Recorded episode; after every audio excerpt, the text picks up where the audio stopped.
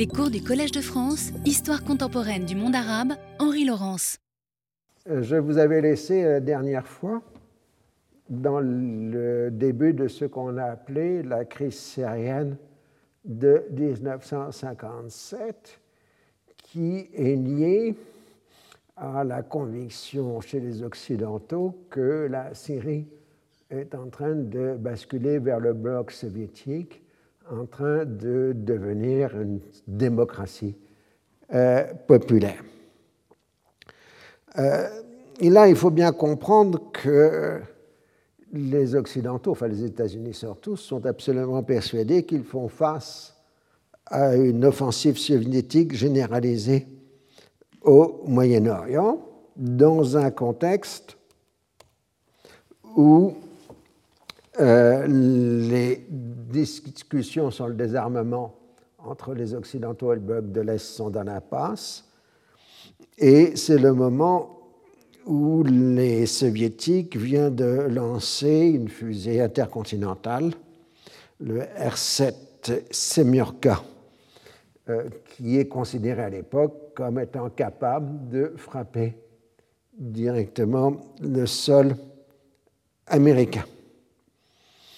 Et en fait, euh, nous le savons aujourd'hui, mais la base de la politique internationale, c'est d'essayer de raisonner juste sur des bases fausses. Hein, ça, c'est la base de toute politique internationale. Alors, nous savons aujourd'hui que euh, l'aspect interne en Union soviétique était plus important. Euh, les savants soviétiques savaient que faire un faire d'un missile intercontinental une arme nucléaire pourrait prendre encore quelques années. Et les savants poussent plutôt à utiliser le R7 Semyorka pour lancer un satellite artificiel. Mais la propagande soviétique utilise le R7 comme menace envers les États-Unis. Donc on va entraîner dans les histoires des ICBM et euh, dans les histoires euh, de missiles GAP qui vont dominer la fin des années 50 et qui vont expliquer toute la politique internationale jusqu'à la crise des missiles de 1962 ensuite, ça deviendra vraiment une sauce épouvantable, les histoires de comptage de missiles et de têtes de missiles, euh, qui fait que même aujourd'hui, quand on regarde des textes d'époque ou les rapports d'experts, on a la migraine parce qu'essayer de comprendre ce que chacun met sous le nom d'armement nucléaire, euh, c'était vraiment une affaire de spécialistes euh, et que même les diplomates de bon rang avaient du mal à suivre ces histoires d'armement nucléaire. C'est pour ça qu'en général, les historiens glissent un peu dessus parce qu'ils n'ont pas vraiment les compétences pour suivre les dossiers. Ils regardent juste les conclusions à la fin des rapports. Il ne faut pas le dire. Le conflit, la question du désarmement recoupe le conflit croissant entre Khrouchtchev et Zhukov. Le maréchal est prêt à accepter le principe de survol limité mutuel pour assurer le désarmement, ce que refuse le premier secrétaire, qui trouve d'ailleurs que Zhukov a tendance à émanciper l'armée du contrôle du parti. Ça, c'est la réalité de la position soviétique et pour les soviétiques, le dossier syrien est secondaire alors que du côté américain, il est mis en avant.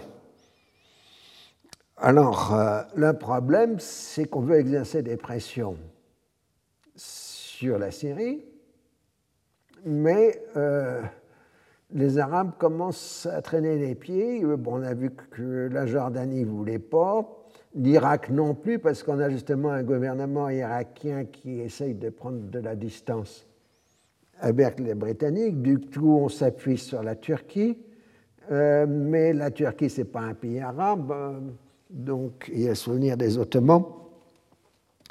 Et donc ça complète complète, euh, complique, pardon, j'y arriverai, euh, l'ensemble. Alors, euh, comme toujours dans ces affaires, les Américains et les Anglais établissent un groupe de travail, un working group à Washington, regroupant les représentants de l'armée et des services de renseignement Et le schéma d'opération est le suivant.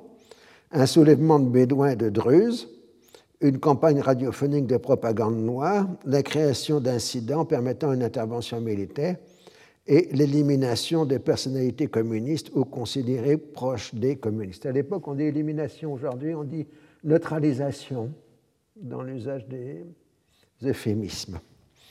Le problème reste toujours celui des réticences des Irakiens à agir et le risque d'un conflit généralisé les Turcs et les Israéliens sont prêts à agir, mais ne sont pas des Arabes, ce qui est gênant pour le projet. Et donc on entre dans la crise. Rien ne marche comme prévu. Ostensiblement, les Américains livrent des armes aux Jordaniens pour qu'ils puissent se défendre contre une agression syrienne, ce qui provoque des protestations israéliennes. Il est vrai que les Jordaniens ne peuvent pas dire que cela vise un autre pays arabe. Le 9 septembre, Dulles déclare que le président des États-Unis a exprimé l'espoir que les communistes internationaux n'amèneront pas la Syrie à se livrer à des actes d'agression contre ses voisins et que le peuple syrien agira de façon à dissiper l'anxiété provoquée par les récents incidents. Le lendemain, Gromyko répond par une longue intervention à l'Assemblée générale des Nations unies couvrant l'ensemble des dossiers internationaux, accusant au passage les États-Unis de vouloir fomenter une invasion de la Syrie par ses voisins arabes et la Turquie. Et on a la, classique, les Turcs ayant massé des troupes à la frontière syrienne, les Soviétiques massent des troupes à la frontière turque. Ça coûte pas cher et ça impressionne. Alors, Dulles est obligé d'essayer de calmer la situation et c'est l'Union soviétique qui a le beau rôle en se présentant comme défenseur des Syriens et des Arabes. Alors donc, les Américains ne peuvent pas se payer un nouveau Suez et euh, ils n'ont pas d'alliés arabes dans le jeu. Ça va même au point que le roi Saroud, au lieu de proclamer le djihad contre la Syrie, euh, exprime sa solidarité avec elle. Il en est de même pour, le gouvernement irakien qui reprend le couplet qu'Israël est plus dangereux que le communisme.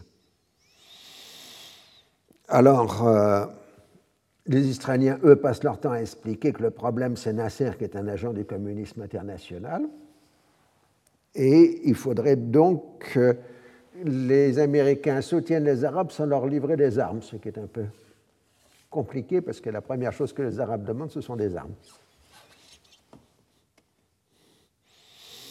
Euh, donc, pour des raisons de sécurité, et on le voit encore aujourd'hui, euh, la sécurité israélienne passe par un contrôle une action ou une interaction avec les affaires intérieures arabes.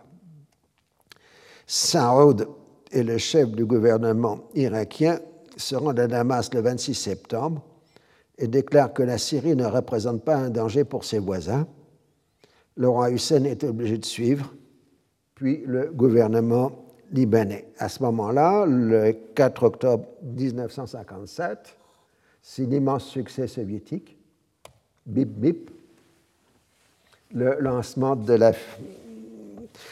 ce premier satellite artificiel, euh, Sputnik 1, le 4 octobre 1957 grâce à la fameuse fusée R-7 de Korolev. C'est un véritable traumatisme pour les États-Unis qui apparaissent auprès de l'opinion mondiale comme scientifiquement dépassés. Eisenhower paraît complètement surpris par la situation avant de répliquer par un grand programme d'éducation et de recherche scientifique qui aura des effets à long terme. En même temps, le programme spatial américain, qui jusque-là n'était pas prioritaire, en soit un, puissant élan qui va déboucher sur la course à l'espace et au programme Apollo. Euh, dans l'histoire américaine, il y a eu deux grands mouvements enclenchés par euh, euh, les événements internationaux qui ont beaucoup joué pour l'histoire académique universitaire américaine.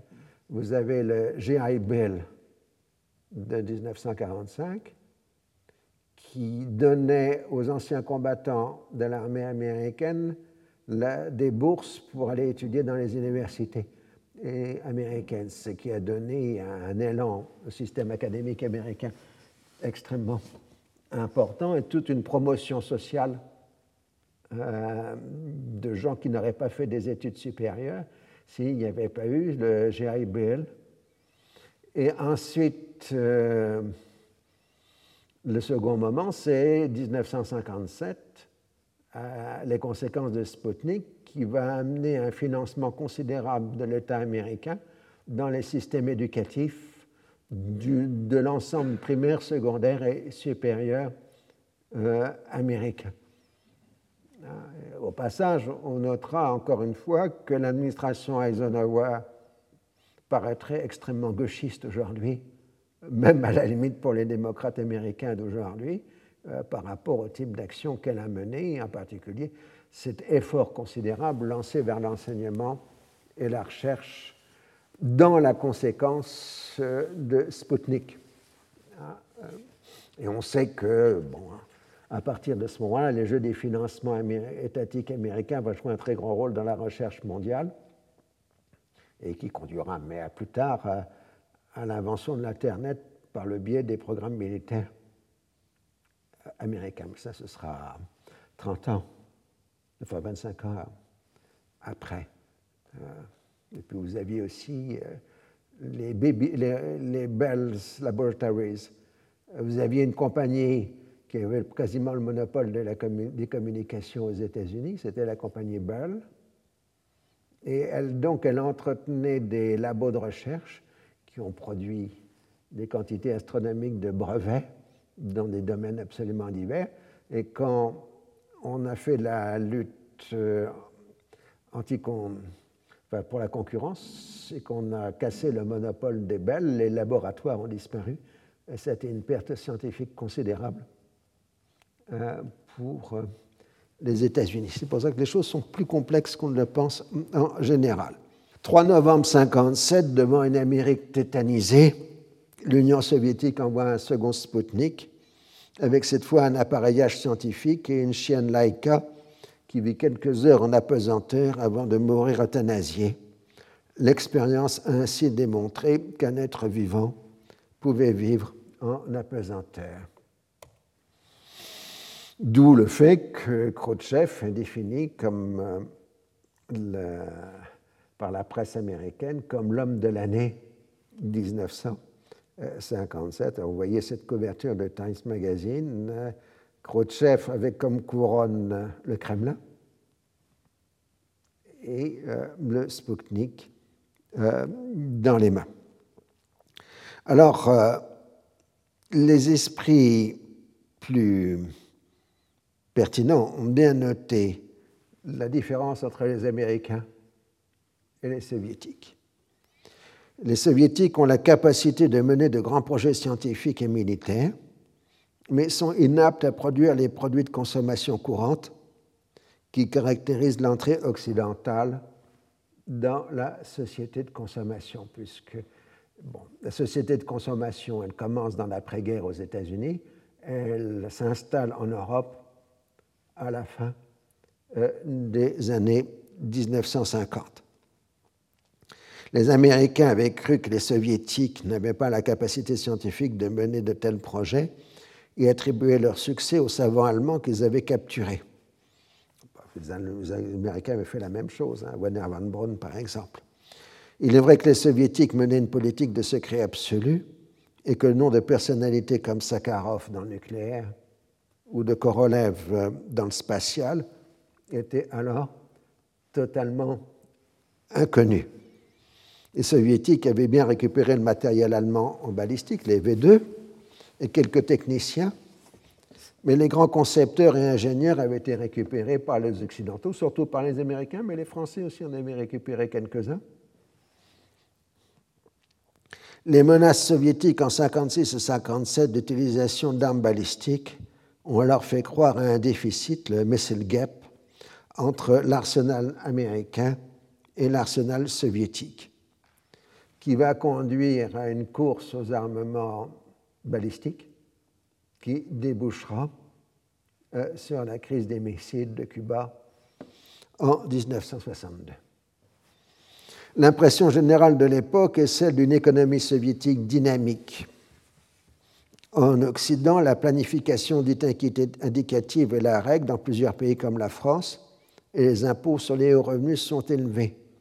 L'un des discours courants du moment est celui de la convergence. Les gens s'imaginent que l'Union soviétique va progressivement se libéraliser, tandis que l'économie occidentale deviendrait de plus en plus dirigiste, et donc on irait vers une convergence des modèles. De toute façon, on est dans la logique euh, de ce qu'on appelle la société industrielle. Ah, c'est à cette époque que Raymond Aron écrit 18 leçons sur la société industrielle. Alors l'Union soviétique utilise au maximum ce succès de propagande. Dès le 5 octobre, l'ambassadeur soviétique au Caire présente à Nasser des photos du satellite artificiel. Il transmet une invitation au président égyptien de se rendre à Moscou pour la célébration du 40e anniversaire de la révolution d'octobre, qui a lieu au mois de novembre, comme vous le savez. L'intéressé décline en raison de la crise syrienne et propose ce qui est accepté, que ce soit le maréchal Amer qui représente l'Égypte aux célébrations.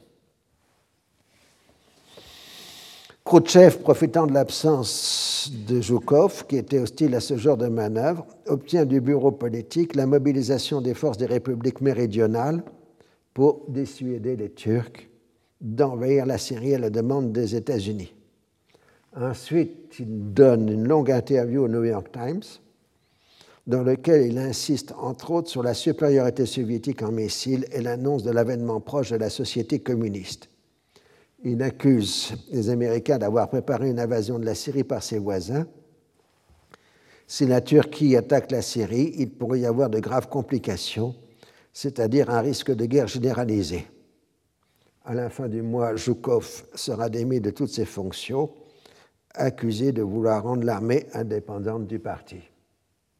Donc on voit l'interaction entre la politique proche-orientale et la politique intérieure euh, soviétique, puisque Zhukov faisait partie des gens qui ne voulaient pas euh, d'une euh, ingérence trop forte, enfin d'une présence trop forte des soviétiques au Proche-Orient.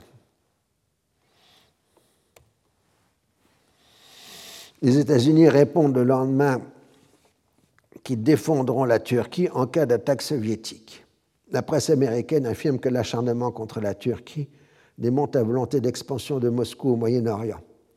Le roi d'Arabie saoudite se donne le beau rôle en annonçant sa médiation entre la Turquie et la Syrie, que les deux pays ont acceptée au moins pour gagner du temps et pour faire porter la responsabilité d'une éventuelle détérioration sur l'autre camp, les États-Unis soutiennent publiquement l'initiative saoudienne.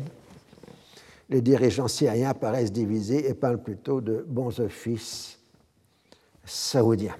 Donc là, on voit le roi Saoud euh, avec Camille Chamon euh, dans sa médiation dans euh, la crise syrienne. Du coup, c'est Saoud qui a son heure de gloire et Nasser paraît un peu effacé, ce qui n'est pas acceptable pour le président égyptien qui reprend la situation en main en faisant débarquer un contingent de 1300 soldats syriens au port de l'Attaquier syrien le 13 octobre. Ça a été arrangé entre lui et les militaires syriens sans référer au gouvernement syrien. Comme il n'y a pas de risque de guerre avec la Turquie, c'est surtout une volonté d'exercer une influence majeure en Syrie. Dans la scène intérieure syrienne, la coalition progressiste commence à se déliter. Le Parti communiste et le BAS s'adressant mutuellement des critiques de plus en plus fortes et entre en compétition électorale. Il semble à ce moment-là que la coalition menée par Ali Razem et les communistes semble être la la plus ascendante du fait du prestige énorme de l'Union soviétique à la suite de Sputnik. Quant à l'armée, elle suit la ligne arabiste et progressiste, tout en étant divisée en plusieurs tendances, renvoyant à celle des différentes forces politiques. Nasser prend le discours neutraliste, évoque la nécessité d'entretenir des bonnes relations commerciales avec les Européens, ce qui fait à cette période les négociations financières avec la France et la Grande-Bretagne. Et euh, ben, quand il y a un peu de tension, Nasser fait son truc habituel, il met quelques communistes en prison euh, pour montrer qu'il n'est pas aux ordres de Moscou. Une fois le coup porté, le maréchal Amer représente l'Égypte à la célébration la révolution d'octobre. Donc si vous envoyez un grand personnage à Moscou, la règle, c'est d'envoyer les communistes en prison la semaine précédente. C'est pour marquer son indépendance. En dehors des cérémonies, il obtient des engagements soviétiques considérables, nouveaux contrats d'armement, soutien politique dans l'aide contre l'impérialisme, aide conséquente pour les projets d'industrialisation de l'Égypte sur une durée de cinq ans. Pour le régime nassérien, le succès est total, une aide sur tous les plans contre aucun empiètement de la souveraineté égyptienne. Le séjour de Mouchir, du, général, du maréchal, dure une quinzaine de jours. Donc la caractéristique des relations soviéto-arabes est de se maintenir au niveau des gouvernements sans impliquer les partis communistes locaux qui se trouvent ainsi sacrifiés. On joue sur l'anti-impérialisme, le neutralisme et l'anticolonialisme. Et euh, de ce fait, euh, en quelque sorte, les soviétiques financent ou fournissent les armements nécessaires aux États arabes pour combattre Israël, ce qui force les Occidentaux à, donner à vendre ou fournir aux Israéliens les armements nécessaires pour combattre les armements livrés par l'Union soviétique et ainsi de suite. L'anti-impérialisme permet au discours soviétique d'être en phase avec les discours nationalistes arabes, alors que les Occidentaux sont régulièrement vilipendés. Le renvoi de Zhukov n'a pas mis fin aux réticences des militaires soviétiques à s'engager dans des accords de défense à l'extérieur du périmètre du bloc soviétique. À la mi-novembre 1957, Khrouchtchev propose au bureau politique la création d'une sorte de pacte de Bagdad sous direction soviétique, comprenant la Yougoslavie, la Grèce, l'Égypte et la Syrie, mais heurte à l'opposition de ses collègues et des chefs militaires. Ils objectent que Nasser refuserait certainement une telle alliance. L'affaire est renvoyée pour étude et ne reviendra pas à l'ordre du jour. Alors en même temps, le régime nassérien prépare la conférence de l'Organisation de solidarité des peuples afro-asiatiques qui doivent se tenir au Caire et consacrer la place de l'Égypte dans les relations internationales. Cette suite de Bandung est aussi là pour enregistrer la part croissante de l'Afrique entrée dans le mouvement de décolonisation. Dans ses discours, enfin dans entretiens avec les journalistes occidentaux, Nasser insiste sur le plan d'industrialisation en cinq ans de l'Égypte et parle des complots impérialistes contre lui, alors que lui ne cherche que renforcer l'économie de son pays, élever le niveau de vie. Après l'échec de la plainte syrienne à l'Assemblée générale de l'ONU, la tension diminue avec la Turquie, mais non avec la Jordanie. La radio du Caire fait des véritables appels au meurtre du roi Hussein en rappelant qu'il y a eu des héros pour assassiner son grand-père. Des tentatives d'attentat visent des personnalités du régime. L'Irak et l'Arabie saoudite demandent à l'Égypte et à la Syrie de mettre fin à la campagne anti-jordanienne. Quant à Nasser, il reprend le refrain que le sionisme et l'impérialisme cherchent à vouloir semer le trouble entre les pays arabes. Ça suffit pour inquiéter les anglo-saxons. Donc, euh, les Américains et les Britanniques se concertent pour savoir s'il ne serait pas nécessaire, au cas où, de faire une intervention militaire en Jordanie pour protéger la monarchie face à ses voisins. La question communiste est essentielle en Syrie. La médiation saoudienne pousse les forces politiques syriennes à prendre des distances avec les communistes. le Bas s'inquiète de l'alliance entre Azem et les communistes qui risque de rapporter les prochaines élections. Les émissaires égyptiens insistent sur la nécessité d'une union avec l'Égypte. Discrètement, ils font savoir que cela permettrait de mettre les communistes à l'écart. La question essentielle est l'avenir de la structure politique. L'Égypte a un parti unique et met les communistes en prison. La Syrie a un système pluraliste avec une place importante aux communistes. Le BAS est divisé sur la question. Orani est partisan d'une union fédérale qui permettrait aux deux pays de conserver leur structure politique. Aflak et Beta pensent à une fusion. Si Nasser a la puissance, eux ont la doctrine. Maîtres de l'idéologie, ils feront de l'union l'instrument de l'unité de tous les pays arabes. L'essentiel est que l'idée d'union entre la Syrie et l'Égypte est devenu le discours dominant sans préciser les modalités et les arrière-pensées des uns et des autres. À la mi-novembre, une délégation parlementaire égyptienne s'est rendue en Syrie sous la direction d'Anwar al-Sadat. Elle reçoit un grand accueil populaire. Une résolution commune est adoptée pour union fédérale entre les deux pays. Dans les semaines suivantes, les discussions se poursuivent entre Égyptiens et Syriens, toujours sur la base d'une union fédérale. là, là, vous allez voir l'artiste, quand même, un des plus beaux coups de la région. Nasser va jouer avec une habileté suprême. Le 11 décembre 1957, il envoie son confident Ekal à l'ambassade américaine du Caire adresser un message urgent. Il est maintenant convaincu qu'il y a bien infiltration communiste dans l'armée syrienne il a décidé de prendre l'affaire en main et de demander seulement aux Américains de s'abstenir pendant trois mois de tout geste provocateur qui ne ferait que renforcer le groupe Azem communiste. Seuls Amer, Eikal et Nasser sont dans la confidence. Il, il faut donc que les Américains passent l'information, il ne faut pas que les Américains passent l'information à qui que ce soit d'autre, en particulier aux gens du pacte de Bagdad.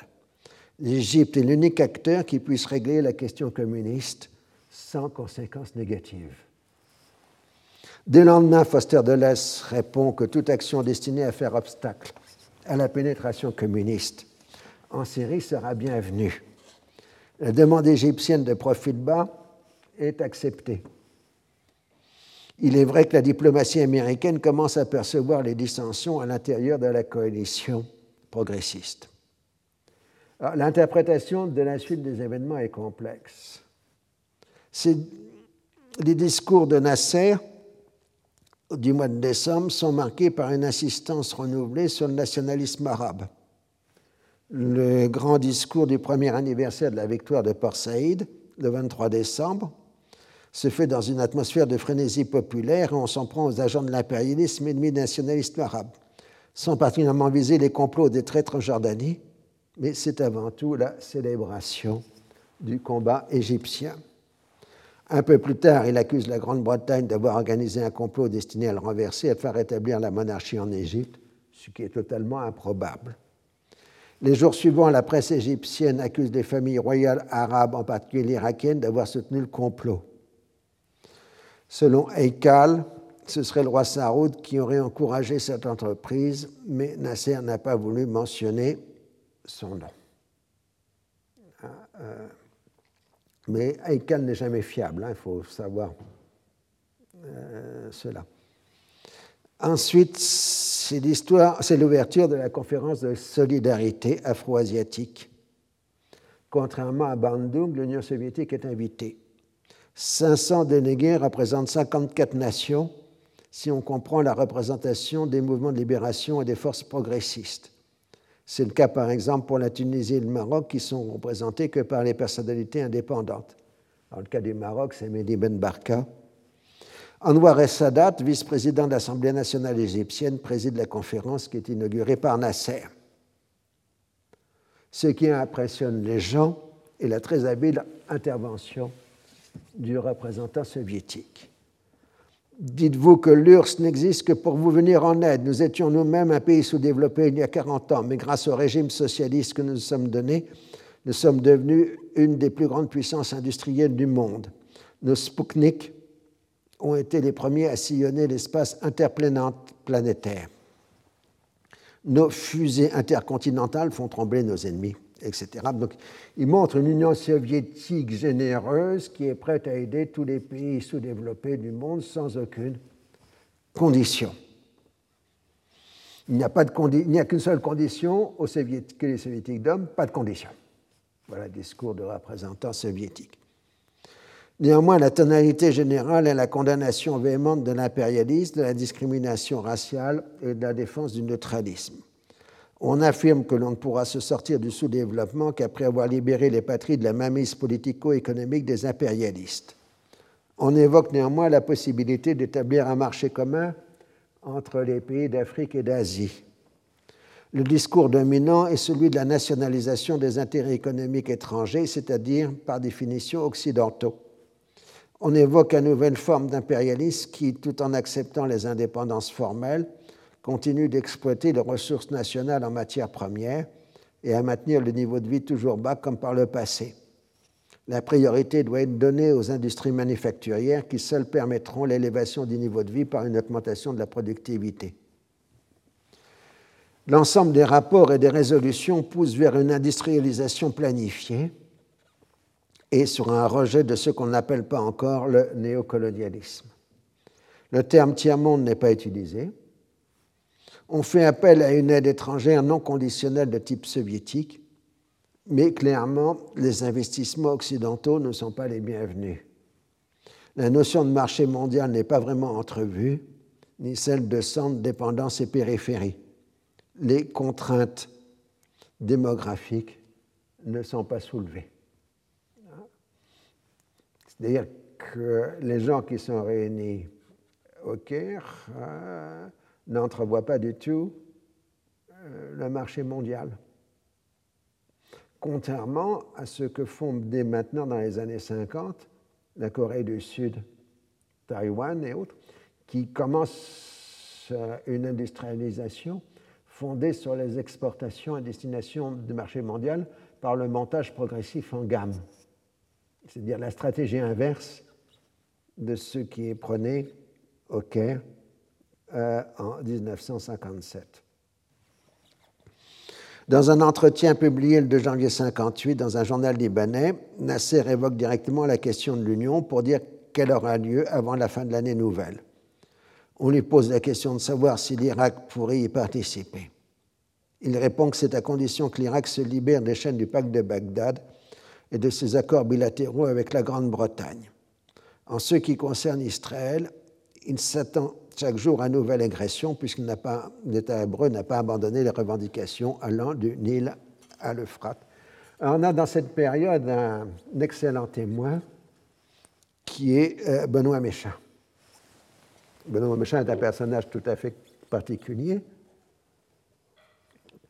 C'est un intellectuel et historien français de droite, voire d'extrême droite, euh, qui a eu une, série de plusieurs vies, d'aventures. Il a travaillé avec Randolph Hearst aux États-Unis, à Xanadu, euh, puis ensuite il est revenu en France. Il est connu pour ses sympathies pour l'Allemagne nazie. Il a écrit un grand classique qui est une histoire de l'armée allemande, qui a été publié à la veille de la guerre et qui était le livre de chevet des officiers euh, français. Euh, et puis ensuite, euh, après, il a servi le régime de Vichy et il était partisan d'une attente forcenée euh, avec l'Allemagne nazie. et puis, bon, il a été éliminé du pouvoir par Pierre Laval en 1942. Il a écrit ses mémoires confidentiels à l'époque qui s'appelaient De la défaite au désastre. La défaite, c'était 40. Le désastre, c'est l'échec de la collaboration entre l'Allemagne nazie et le régime de Vichy. Je vous donne le style. Mais c'est un livre absolument passionnant comme témoignage. Et euh, en 1945, il a été enfin, arrêté, évidemment, et condamné à mort par les tribunaux de la libération. Et puis il a été gracié et il a été libéré au début des années 50. Alors, explique-t-il dans ses mémoires, il s'est intéressé au monde arabe dans sa cellule de condamnés à mort. et il a écrit une biographie d'Ibn Saoud de Assam Libération, qui est devenu un livre classique qu'ont lu euh, tous les intellectuels français de la fin des années 50. Et donc, euh, Benoît Méchain euh, a obtenu en 1957 du journal Paris Match le financement pour faire une tournée du Moyen-Orient et voir les différents chefs d'État arabes de la période. le reportage, il est venu parti avec un photographe. Le reportage n'a jamais été publié par Paris Match. Je voudrais un jour qu'on travaille dans les archives de Paris Match pour savoir exactement euh, ce qui s'est passé. Mais il a fait la tournée du Proche-Orient fin 57, début 58, et c'est un livre prodigieux qui a été publié euh, l'année suivante sous le titre Un printemps arabe, où pratiquement tous les hommes politiques importants du Proche-Orient sont interviewés. Et quand on fait l'analyse interne des textes de Benoît Méchain, on voit que ce n'est pas du mensonge. Il a bien vu les gens et euh, que c'est un témoignage de première main. Et donc le 11 janvier 58, Nasser accorde un long entretien en anglais à euh, Benoît Méchain. Il est moins affirmatif pour la date de l'union. Peut-être dans le courant de cette année, dit-il, peut-être plus tard. Il explique qu'il s'agit d'une fusion. Il faut laisser à la notion d'unité le temps de mûrir dans les esprits. Il attendra que les Syriens en expriment le désir. Si on considère que le témoignage de Benoît Méchin est valable, et rien ne démontre le contraire, à cette date, Nasser a posé deux conditions. Une fusion et une initiative syrienne. Du côté américain, il est clair qu'une domination égyptienne de la Syrie est considérée comme un moindre mal du fait de l'alliance Azem communiste. D'ailleurs, les officiers bassistes ont contacté des diplomates américains pour leur expliquer qu'ils sont résolument anti-communistes. Euh, pour la petite histoire, parmi les officiers bassistes qui ont contacté des diplomates euh, américains, il y a Mustafa Tlas. Selon la version donnée par Orani dans ses mémoires, Sarraj lui a fait une visite surprise et l'accuse de préparer un coup d'État militaire avec l'accord des États-Unis. Il lui répond qu'il s'agit d'une calomnie communiste et qu'il a toujours été contre les coups d'État. Il pense qu'il s'agit là d'une manœuvre communiste destinée à justifier de leur part un coup d'État et prévient ses amis officiers de ce risque. Du coup, les, bassistes, les communistes et Arazem croient à un coup d'État bassiste, jouant la carte de l'unité euh, avec l'Égypte. C'est-à-dire que les communistes, enfin Alain El Razam va faire de la surenchère sur les bassistes pour proposer l'union avec l'Égypte tout en croyant que Nasser n'est pas sérieux dans l'affaire. Donc Azam et les communistes appellent à une fusion globale contre le projet d'union fédérale du Bas et euh, sans croire réellement que les Égyptiens vont dire oui. Pour Azem, il est clair que les Égyptiens ne veulent pas vraiment l'union. Dans la même logique de peur des communistes, une partie des conservateurs syriens, en plein désarroi, appellent à l'union avec l'Égypte. Faute d'autres documents disponibles, pour l'instant, il faut suivre très attentivement la chronologie des événements du mois de janvier 58.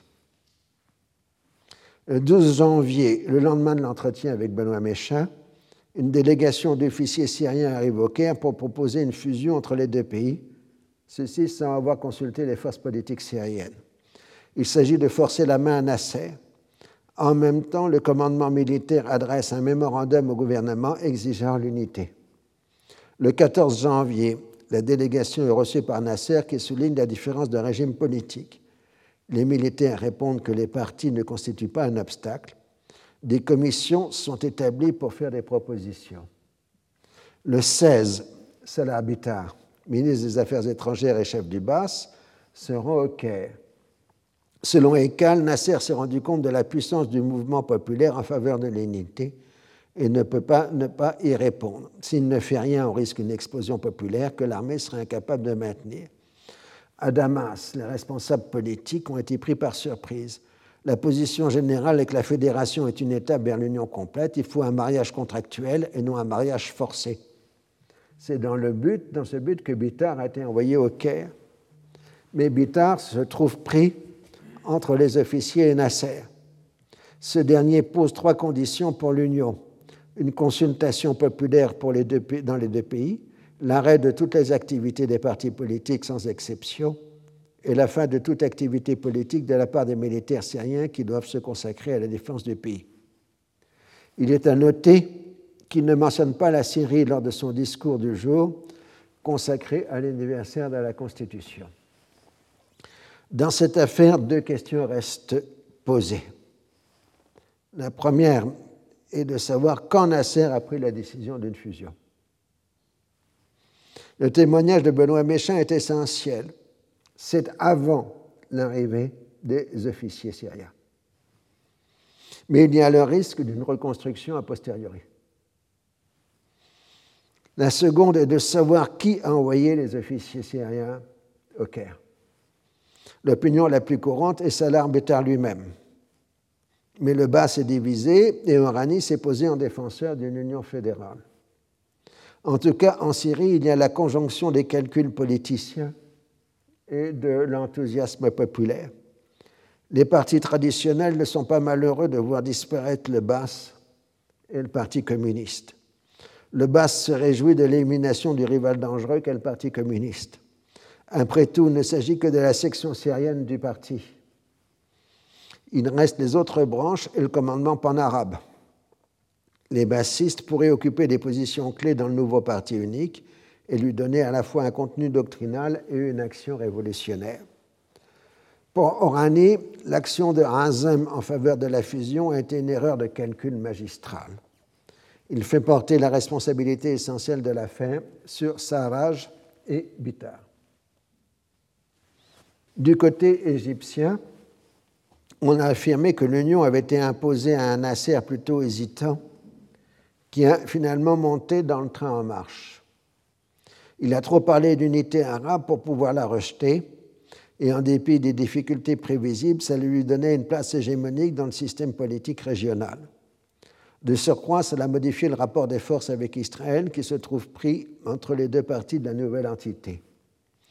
On trouve là le double comportement de Nasser. Il est un joueur d'échecs capable de prévoir plusieurs coups à l'avance et surtout de se donner la possibilité de choisir entre plusieurs options en fonction des événements. Mais il lui arrive aussi de prendre des décisions rapides sans avoir le temps d'en déterminer les conséquences. On le verra en 67. Édouard Sablier disait à juste titre dans le même article L'Égypte est aujourd'hui semblable à un train sur une voie inachevée que l'on construit à faire à mesure que le convoi avance. Et c'est une bonne analyse de la situation. Le message transmis aux Américains est que l'Union est une initiative de Bittard. La position américaine est de ne pas s'opposer à une union souhaitée librement par la population, même si elle renforce la position de Nasser, et se fait au détriment des États arabes pro-occidentaux.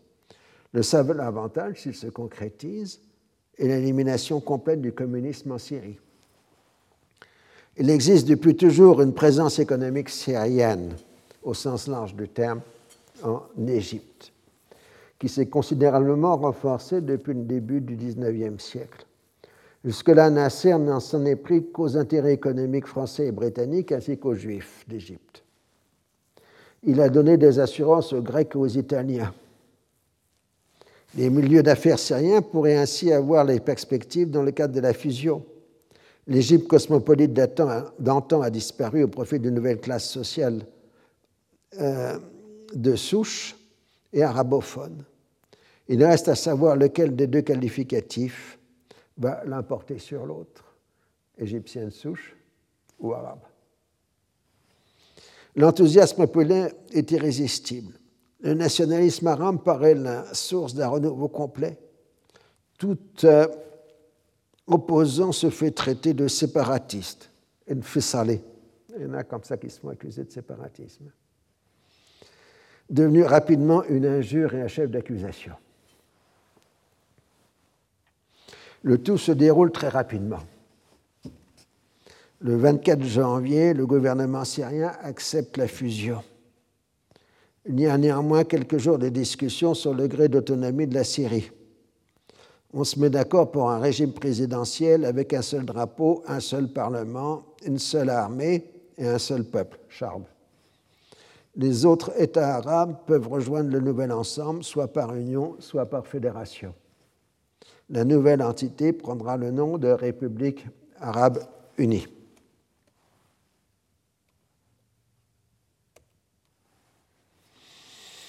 Le tout se déroule très rapidement, oui. Donc on a. L'union est proclamée par Nasser et Kouatli le 1er février. Donc là, c'est Kouatli. 1er février 1958, et l'acte d'union est signé le lendemain par les deux présidents. Là, donc là, c'est la signature de l'acte d'union. La rhétorique est que le peuple arabe en Syrie et le peuple arabe en Égypte ont décidé de créer un nouvel État, un État fort issu de la volonté de son peuple. Nasser évoque le combat, jihad, de l'homme arabe qui combat pour sa cause, Fisabil al-Warda al-Arabia, ce qui au passage montre qu'à l'époque, le terme de jihad pouvait être utilisé dans un sens totalement laïque. On est là en pleine laïcisation du discours religieux. Un référendum de confirmation doit être tenu le 21 février. Le 5 février, le maréchal Amer est nommé commandant en chef des forces armées de la République arabe unie. Le même jour, les parlements des deux pays sont réunis et ratifient l'union pour le lendemain. Dans son discours, Nasser salue l'arrivée de l'aube qui a vaincu l'obscurité de la nuit, l'aube de l'indépendance, de la liberté, de la dignité, de la puissance. Unité et puissance sont étroitement liées. Après avoir fait des gestes d'apaisement vers les États-Unis, les responsables syriens découvrent opportunément à la mi-février un nouveau complot unissant les sionistes, les impérialistes, les membres du pacte de Bagdad. Celui-là, c'est un complot, semble-t-il, fictif, pour les besoins de la cause. Tandis que les partis, politiques obéissent aux ordres de dissolution, sauf le Parti communiste qui voit ses locaux mis sous scellé et que la direction du parti se réfugie en Union soviétique. on va faire un excursus sur un autre sujet, mais qui est tout à fait amusant. L'unité arabe trouve néanmoins ses limites dans la continuation du discours patrimonial des États. Justement, à la mi-février, la question de la frontière entre l'Égypte et le Soudan se trouve reposée. La convention de 1899 entre l'Égypte occupée par les Britanniques et le Soudan, dit anglo-égyptien, fixer la frontière au sud du 22e parallèle. Donc vous voyez ici la ligne horizontale qui est le 22e parallèle. Mais pour des raisons de commodité, une partie des territoires concernés avait été administrée par Khartoum et d'autres par le Caire. Donc la zone de Halaïb, ce qu'on appelle le triangle de Halaïb, a été administrée par le Soudan anglo-égyptien, alors qu'inversement, ce territoire-là qui était au sud du 22e parallèle, était administré par l'Égypte. L'Égypte veut faire voter au référendum d'union ces territoires actuellement administrés par le Soudan, qui refuse et qui revendique par ailleurs un territoire géré par l'Égypte, le triangle de Halaïb. Donc c'est ça, ce qu'on appelle le triangle de Halaïb, qui se trouve au nord du 29e parallèle. Et ça, ce petit territoire s'appelle le Bertawel. L'Égypte revendique la frontière de 1899 correspondant au 22e parallèle. Cette interprétation place le triangle de Halaïb sous contrôle égyptien et le Bir Tawil sous contrôle soudanais. Le Soudan revendique la frontière de 1902. Dans cette optique, le triangle de Halaïb est situé au Soudan et le Bir Tawil en Égypte. En conséquence, les deux pays revendiquent le triangle de Halaïb, mais aucun ne prétend à la souveraineté sur le Bir Tawil, qui est dix fois plus petit que le triangle et n'a aucun accès à la mer. Pour chaque pays, revendiquer la souveraineté sur le Bir Tawil signifierait reconnaître l'un des deux tracés de frontières précédemment cités qui lui serait défavorable, puisqu'il reviendrait à abandonner à la partie adverse le triangle de Halaïb ce qui explique cet état de, triangle de ce qui explique cet état de fait. De ce fait, et ça pour ceux qui pourraient être intéressés pour des raisons fiscales, je le signale, aujourd'hui le Birtawil, donc ce petit morceau, est un des rares lieux sur Terre sans souveraineté revendiquée. Donc ça pourrait être intéressant fiscalement, mais il faudrait quand même pouvoir y accéder, soit des côtés soudanais soit du côté égyptien. Donc c'est une affaire qui, revient périodiquement entre le Soudan et, et l'Égypte. Euh, tous les deux ou trois ans, ils s'engueulent et ils se font des, des protestations. Alors quand les deux pays sont en opposition, ils se font une crise sur leurs frontières et leurs revendications, et puis ensuite ils l'oublient pour le temps du, de la nouvelle Tongo avant qu'ils recommencent ensuite. Donc vous savez maintenant tout le problème du Birtawil et du triangle de Halaïb. En tout cas, rassurez-vous, selon Haïkal, Nasser a interprété l'affaire comme un complot mené par la CAI pour établir, affaiblir le courant unioniste dans le monde arabe. Le 17 février, Nasser redonne des explications aux Américains. Quand il a envoyé Haïkal, il pensait que l'Union mettrait cinq ans à se faire. Mais les événements se sont précipités lui seul pouvait sauver la Syrie du communisme. Son problème majeur dans l'avenir sera de forcer les militaires syriens à ne plus faire de politique. Le commentaire de l'ambassadeur américain est très intéressant. De son propre aveu, Nasser a mené l'affaire sans référer au service diplomatique, d'où une certaine confusion chronologique puisque lui-même n'a pas tenu le journal. Sa façon déconcertante de réécrire l'histoire ne doit pas être prise comme une distorsion délibérée, mais comme une reconstruction a posteriori qui ne correspond pas à la réalité des faits. Ah, donc vous voyez tout le problème d'interprétation des événements de décembre 57, euh, janvier, février 58. Euh, les États arabes conservateurs sont comme pétrifiés devant l'immense soutien populaire qui accompagne la fusion syro-égyptienne. Dès le mois de décembre 57, Nouri Sarid et l'ancien régent devenu prince héritier ont fait renvoyer le gouvernement irakien qui avait ménagé Nasser et les Syriens du grand la crise de l'automne 57. Le nouveau gouvernement était composé d'hommes de, composé de, de Nouri Sarid, partisans d'une ligne dure. En Arabie saoudite, la tension est forte entre le roi Saoud et son frère, le prince héritier Faisal. Ce dernier s'est tenu à l'écart du pouvoir ces derniers temps, officiellement pour des raisons de santé qui l'ont conduit à séjourner à l'étranger. En fait, son frère a réussi habilement à lui ôter une grande partie de ses pouvoirs. Leur père avait laissé un solide endettement et le roi actuel a été très dispendieux, aussi bien pour le développement du pays que pour ses dépenses personnelles à considérer. C'est à partir de ce moment-là que se constitue l'image du souverain arabe dépensant sans compter, qu'on trouve depuis régulièrement, y compris dans la bande dessinée. Vous avez déjà ça dans Spirou, par exemple, dans les années 60, de chers arabes qui dépensent de l'argent n'importe comment. La bande dessinée est une bonne source d'information.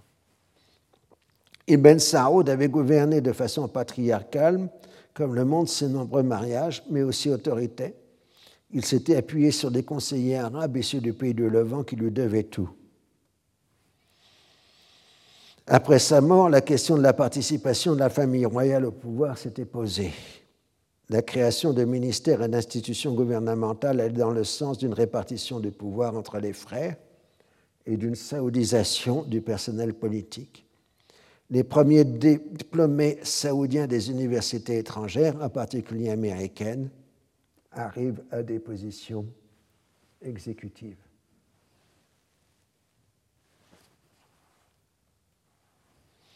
C'est le cas en particulier d'Abdallah al-Tariqi, qui a fait des études de géologie au Caire, puis au Texas, et qui est devenu en 1954 directeur général des affaires pétrolières et minérales au ministère des Finances.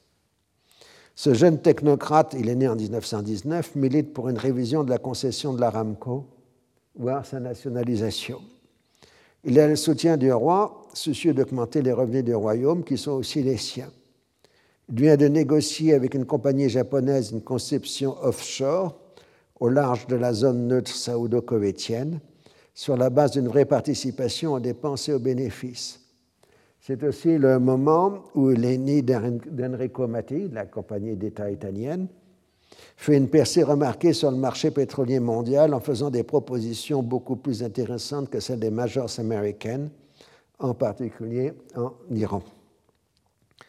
Tariki a une vision assez juste du développement prochain du marché pétrolier, ce qu'il explique à Benoît Méchain, parce que Benoît Méchain, après avoir vu Nasser au Caire, il rencontre aussi Faisal au Caire, et puis ensuite il va en Arabie Saoudite où il rencontre euh, d'abord Tariki et puis ensuite Saoud.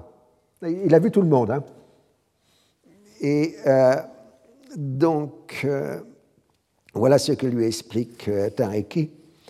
Il ne faut pas penser uniquement au marché européen. Il y aura bientôt des clientèles énormes en Afrique et en Asie. En attendant, je me suis laissé dire qu'il y avait actuellement question une crise de surproduction sur le marché mondial. Réponse. Elle n'est que temporaire l'excédent sera vite résorbé. Dans quelques années, ce n'est pas seulement le 50-50 qui aura disparu. Toutes les installations du Proche-Orient vont craquer sous la forme d'une expansion irrésistible. D'ici 5 ans, tous les pipelines seront devenus insuffisants, même si on en triple le nombre et le débit. D'où le développement inévitable des transports maritimes. Regardez la courbe des constructions navales. En 1954, un pétrolier de 47 000 tonnes, comme Malik Saoud Al-Awal, le premier pétrolier de la flotte saoudite, était considéré comme un record. Depuis lors, on est passé à 62 000 tonnes, à 90 000 tonnes et à 104 000 tonnes. Les plus gros pétroliers actuellement en chantier jaugeront 120 121 000 tonnes et ce n'est qu'une étape.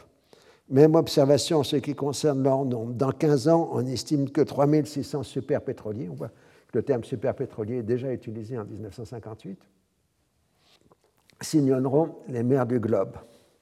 Comme beaucoup de jeunes saoudiens de son époque, c'est un admirateur de Nasser. Il déclare à des journalistes américains que l'Égyptien n'est pas son chef, mais représente un idéal, un espoir, peut-être pour maintenant, mais aussi pour 30 ans. La récession américaine des premiers mois de 1958 a assez peu affecté les cours du pétrole.